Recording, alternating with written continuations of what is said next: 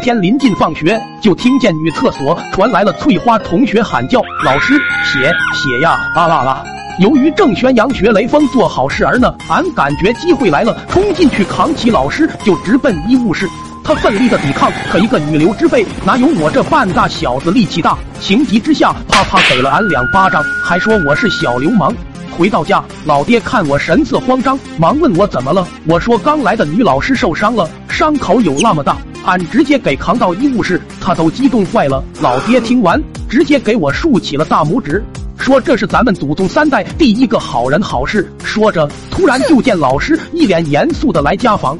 刚坐下就说道：“我是真没想到苦瓜能做出这事儿来，老爹还以为表扬我呢，赶忙开心的说：不瞒您，我们祖宗三代了，这还是第一次出现，想不到儿子给我圆了梦。”老师也是懵了，头一回见到这种家长，说道：“我希望您能重视起来，这不是一件小事儿。”老爸拍了拍头。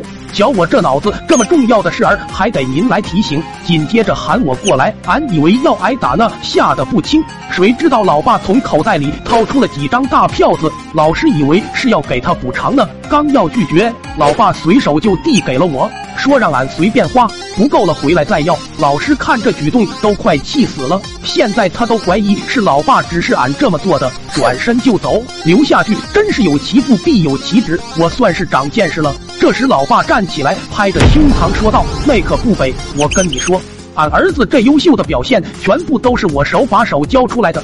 要不是俺这么优秀的基因，他上哪儿有这优秀的表现去？”说完，也觉得自夸的有点过头，小跑两步，忧郁的拦在门前。当然了，要不是老师您这么优秀，他也不可能有这么光辉的行动啊。说白了，还是您魅力大。当年俺老师要和您一样，我办的事儿比他还要优秀呢。此时老师的脸是一阵红一会黑，拿起痰盂直接就给俺爹来个透心凉，骂了声流氓就夺门而出，留下老爸一人在风中凌乱。最后还是校长登门给解释清楚了。我就记得那天看见了满天的星星和救护车呼啸而过的声音。